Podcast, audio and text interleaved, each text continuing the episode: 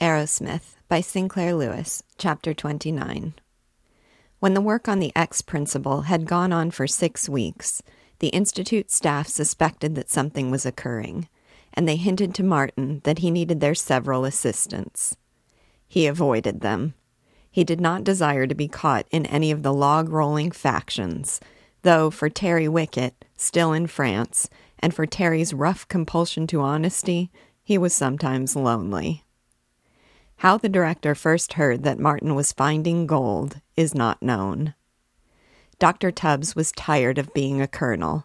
There were too many generals in New York, and for 2 weeks he had not had an idea which would revolutionize even a small part of the world. One morning he burst in, whiskers alive, and reproached Martin. "What is this mysterious discovery you're making, Arrowsmith? I've asked Dr. Gottlieb, but he evades me. He says you want to be sure first. I must know about it, not only because I take a very friendly interest in your work, but because I am, after all, your director." Martin felt that his one ewe lamb was being snatched from him, but he could see no way to refuse. He brought out his notebooks and the agar slants with their dissolved patches of bacilli. Tubbs gasped, assaulted his whiskers, did a moment of impressive thinking, and clamored, "Do you mean to say you think you've discovered an infectious disease of bacteria, and you haven't told me about it? My dear boy, I don't believe you quite realize that you may have hit on the supreme way to kill pathogenic bacteria. And you didn't tell me." "Well, sir, I wanted to make certain.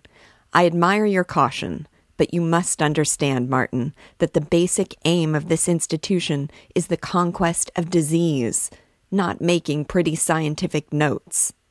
You may have hit on one of the discoveries of a generation, the sort of thing that McGurk and I are looking for, if your results are confirmed. I shall ask Dr. Gottlieb's opinion."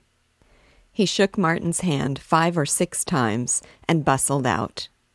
Next day he called Martin to his office, shook his hand some more, told Pearl Robbins that they were honored to know him, and then led him to a mountaintop and showed him all the kingdoms of the world.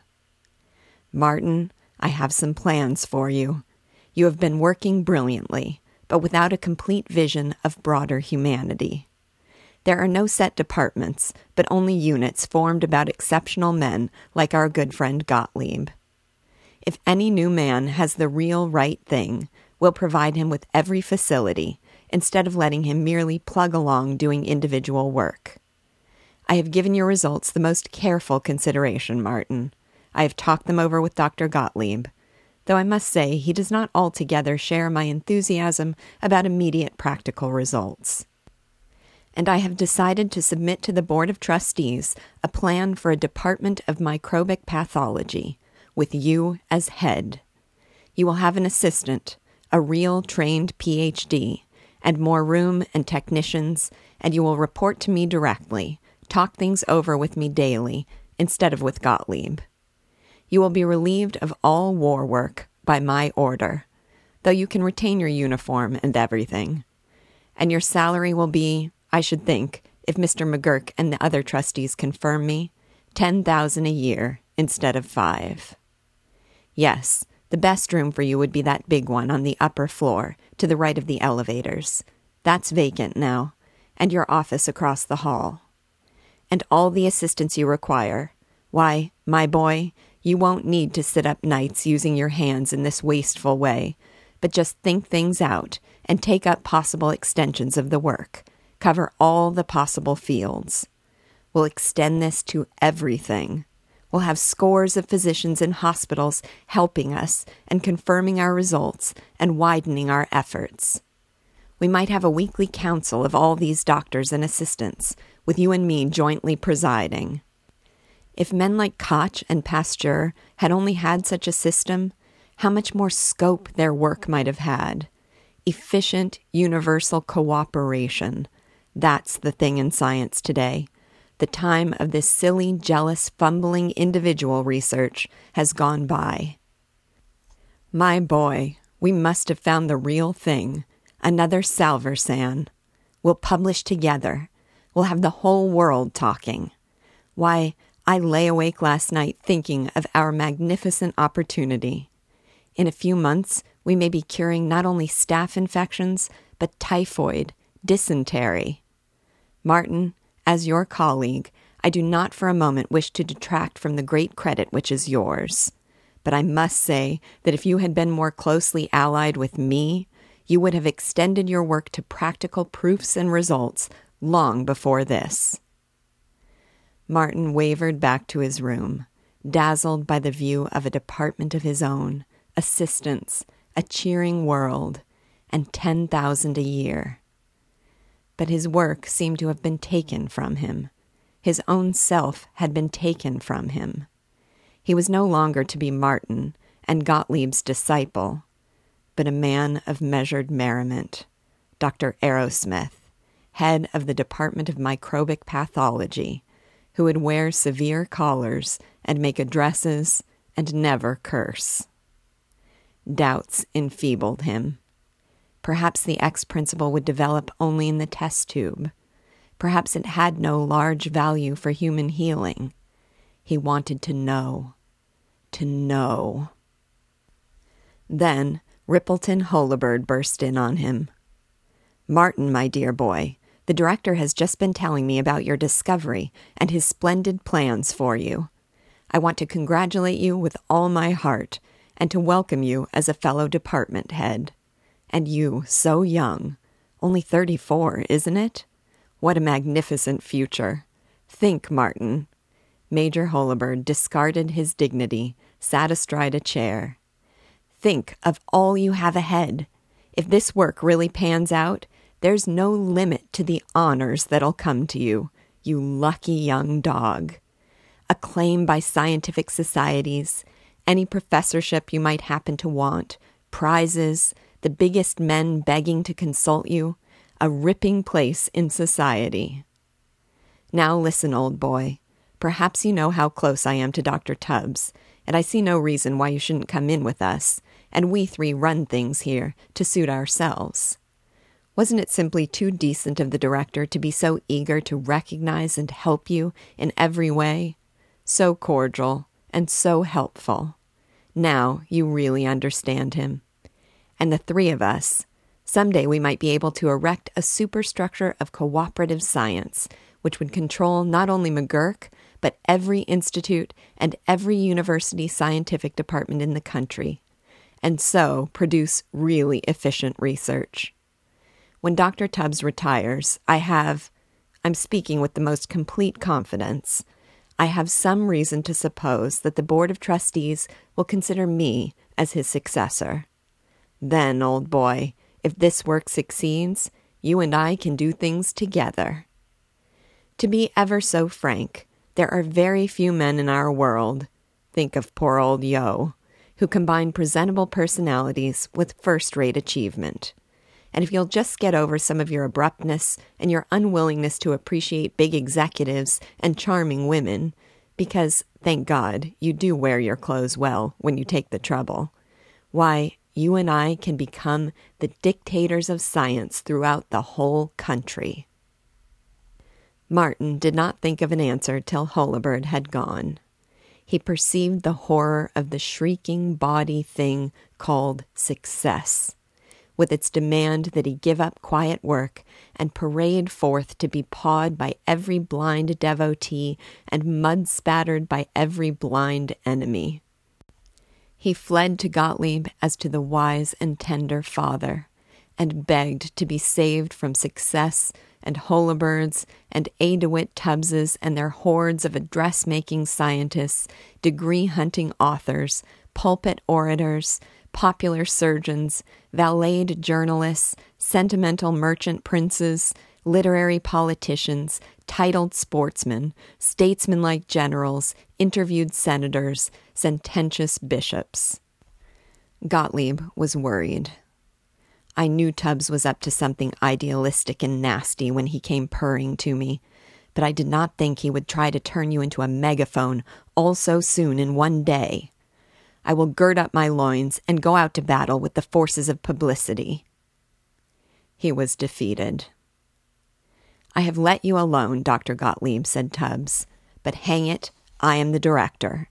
And I must say that perhaps owing to my signal stupidity, I failed to see the horrors of enabling Arrowsmith to cure thousands of suffering persons and to become a man of weight and esteem. Gottlieb took it to Ross McGurk. Max, I love you like a brother, but Tubbs is the director, and if he feels he needs this Arrowsmith, is he the thin young fellow I see around your lab? Then I have no right to stop him. I've got to back him up the same as I would the master of one of our ships, said McGurk. Not till the Board of Trustees, which consisted of McGurk himself, the president of the University of Wilmington, and 3 professors of science in various universities, should meet and give approval, would Martin be a department head.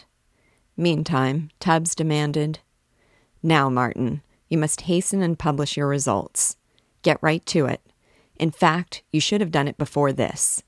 Throw your material together as rapidly as possible and send a note in to the Society for Experimental Biology and Medicine to be published in their next proceedings." But I'm not ready to publish. I want to have every loophole plugged up before I announce anything whatever. Nonsense. That attitude is old-fashioned. This is no longer an age of parochialism, but of competition, in art and science just as much as in commerce. Cooperation with your own group, but with those outside it, competition to the death. Plug up the holes thoroughly later, but we can't have somebody else stealing a march on us. Remember, you have your name to make. The way to make it is by working with me, toward the greatest good for the greatest number. As Martin began his paper, thinking of resigning, but giving it up because Tubbs seemed to him at least better than the Pickerbaughs, he had a vision of a world of little scientists, each busy in a roofless cell. Perched on a cloud, watching them, was the divine Tubbs, a glory of whiskers, ready to blast any of the little men who stopped being earnest and wasted time on speculation about anything which he had not assigned to them. Back of their welter of coops, unseen by the tutelary Tubbs, the lean, giant figure of Gottlieb stood sardonic on a stormy horizon. Literary expression was not easy to Martin. He delayed with his paper, while Tubbs became irritable and whipped him on. The experiments had ceased. There were misery and pen-scratching and much tearing of manuscript paper in Martin's particular roofless cell. For once he had no refuge in Leora. She cried, "Why not? 10,000 a year would be awfully nice, Sandy. Gee, we've always been so poor, and you do like nice flats and things, and to be boss of your own department. And you could consult Dr. Gottlieb just the same. He's a department head, isn't he? And yet he keeps independent of Dr. Tubbs. Oh, I'm for it." And slowly, under the considerable increase in respect given to him at the Institute lunches, Martin himself was for it. "We could get one of those new apartments on Park Avenue. Don't suppose they cost more than 3,000 a year," he meditated. "Wouldn't be so bad to be able to entertain people there. Not that I'd let it interfere with my work. Kind of nice." It was still more kind of nice, however agonizing in the taking, to be recognized socially. Capitola McGurk, who hitherto had not perceived him except as an object less interesting than Gladys the Centrifuge, telephoned. "Dr. Tubbs so enthusiastic, and Ross and I are so pleased. Be delighted if Mrs. Arrowsmith and you could dine with us next Thursday at 8:30. Martin accepted the royal command. It was his conviction that after glimpses of Angus Dewar and Rippleton Holabird, he had seen luxury, and understood smart dinner parties. Leora and he went without too much agitation to the house of Ross McGurk, in the East 70s near Fifth Avenue. The house did, from the street, seem to have an unusual quantity of gray stone gargoyles and carven lintels and bronze grills, but it did not seem large. Inside, the vaulted stone hallway opened up like a cathedral.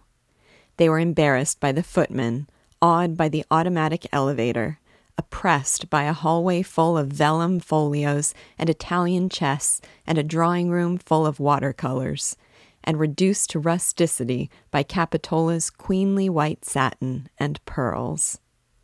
There were 8 or 10 persons of importance, male and female, looking insignificant but bearing names as familiar as ivory soap. Did one give his arm to some unknown lady and take her in, Martin wondered. He rejoiced to find that one merely straggled into the dining room under McGurk's amiable basso herding.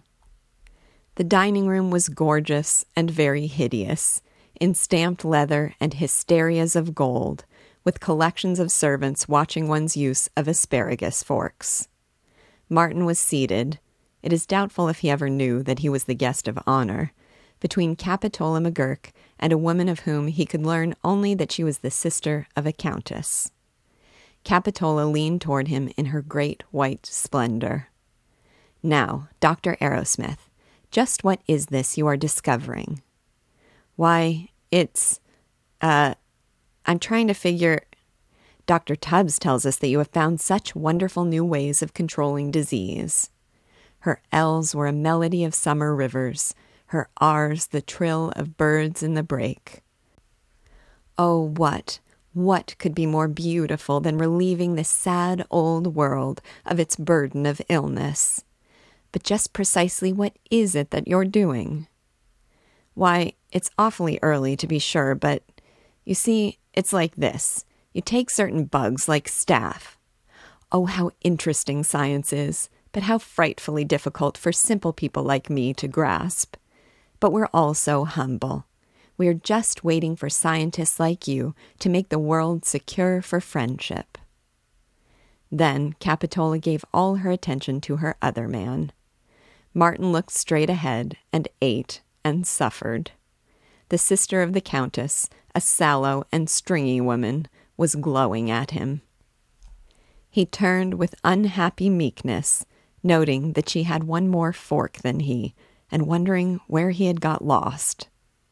She blared, "You are a scientist, I am told." "Yes." "The trouble with scientists is that they do not understand beauty. They are so cold." Rippleton Holabird would have made pretty mirth, but Martin could only quaver, "No, I don't think that's true," and consider whether he dared drink another glass of champagne. When they had been herded back to the drawing room, after masculine but achingly elaborate passings of the port, Capitola swooped on him with white devouring wings. "Dear Dr. Arrowsmith, I really didn't get a chance at dinner to ask you just what exactly you are doing." "Oh, have you seen my dear little children at the Charles Street settlement? I'm sure ever so many of them will become the most fascinating scientists. You must come lecture to them." That night he fretted to Leora, "Going to be hard to keep up this twittering, but I suppose I've got to learn to enjoy it. Oh, well. Think how nice it'll be to give some dinners of our own, with real people, Gottlieb and everybody, when I'm a department head." Next morning, Gottlieb came slowly into Martin's room. He stood by the window. He seemed to be avoiding Martin's eyes. He sighed. "Something sort of bad, perhaps not altogether bad, has happened."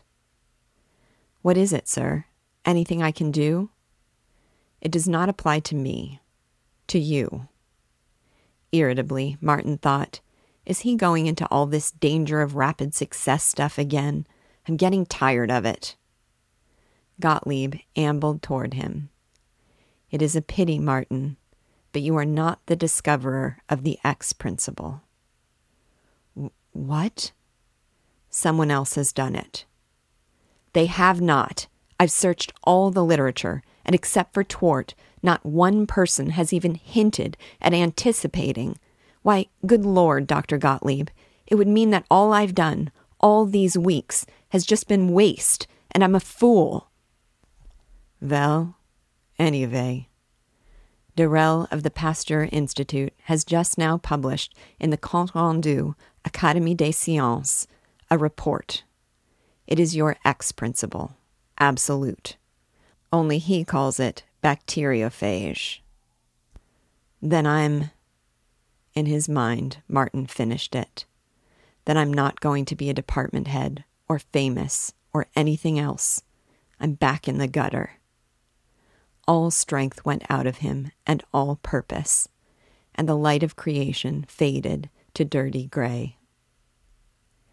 Now, of course, said Gottlieb, you could claim to be co-discoverer and spend the rest of your life fighting to get recognized. Or you could forget it and write a nice letter congratulating D'Hérelle and go back to work. Martin mourned. Oh, I'll go back to work. Nothing else to do. I guess Tubbs'll chuck the new department now. I'll have time to really finish my research. Maybe I've got some points that D'Hérelle hasn't hit on, and I'll publish it to corroborate him. Damn him. Where's his report? I suppose you're glad that I'm saved from being a Holabird. I ought to be. It is a sin against my religion that I am not. But I am getting old, and you are my friend. And I am sorry you are not to have the fun of being pretentious and successful for a while. Martin, it is nice that you will corroborate D'Hérelle. That is science. To work and not to care too much if somebody else gets the credit. Shall I tell Tubbs about D'Hérelle's priority, or will you? Gottlieb straggled away, looking back a little sadly. Tubbs came in to wail. If you had only published earlier, as I told you, Dr. Arrowsmith, you have really put me in a most embarrassing position before the Board of Trustees. Of course, there can be no question now of a new department. Yes, said Martin vacantly. He carefully filed away the beginnings of his paper and turned to his bench. He stared at a shining flask till it fascinated him like a crystal ball. He pondered. Wouldn't have been so bad if Tubbs had let me alone. Damn these old men. Damn these men of measured merriment. These important men that come and offer you honors, money, decorations, titles, want to make you windy with authority. Honors. If you get 'em, you become pompous, and then, when you're used to 'em, if you lose 'em, you feel foolish. So, I'm not going to be rich. Leora, poor kid, she won't have her new dresses and flat and everything. We won't be so much fun in the little old flat now. Oh, quit whining. I wish Terry were here. I love that man, Gottlieb. He might have gloated. Bacteriophage, the Frenchman calls it. Too long. Better call it just phage. Even got to take his name for it, for my own X principle. Well, I had a lot of fun, working all those nights. Working. He was coming out of his trance. He imagined the flask filled with staff-clouded broth. He plodded into Gottlieb's office to secure the journal containing D'Hérelle's report, and read it minutely, enthusiastically. There's a man. There's a scientist, he chuckled. On his way home, he was planning to experiment on the Shiga dysentery bacillus with phage, as henceforth he called the X principle, planning to volley questions and criticisms at D'Hérelle, hoping that Tubbs would not discharge him for a while, and expanding with relief that he would not have to do his absurd premature paper on phage, that he could be lewd and soft-collared and easy, not judicious and spied on and weighty. He grinned. Gosh, I'll bet Tubbs was disappointed. He figured on signing all my papers with me and getting the credit. Now, for this Shiga experiment. Poor Lee. She'll have to get used to my working nights, I guess. Leora kept to herself what she felt about it. Or at least, most of what she felt.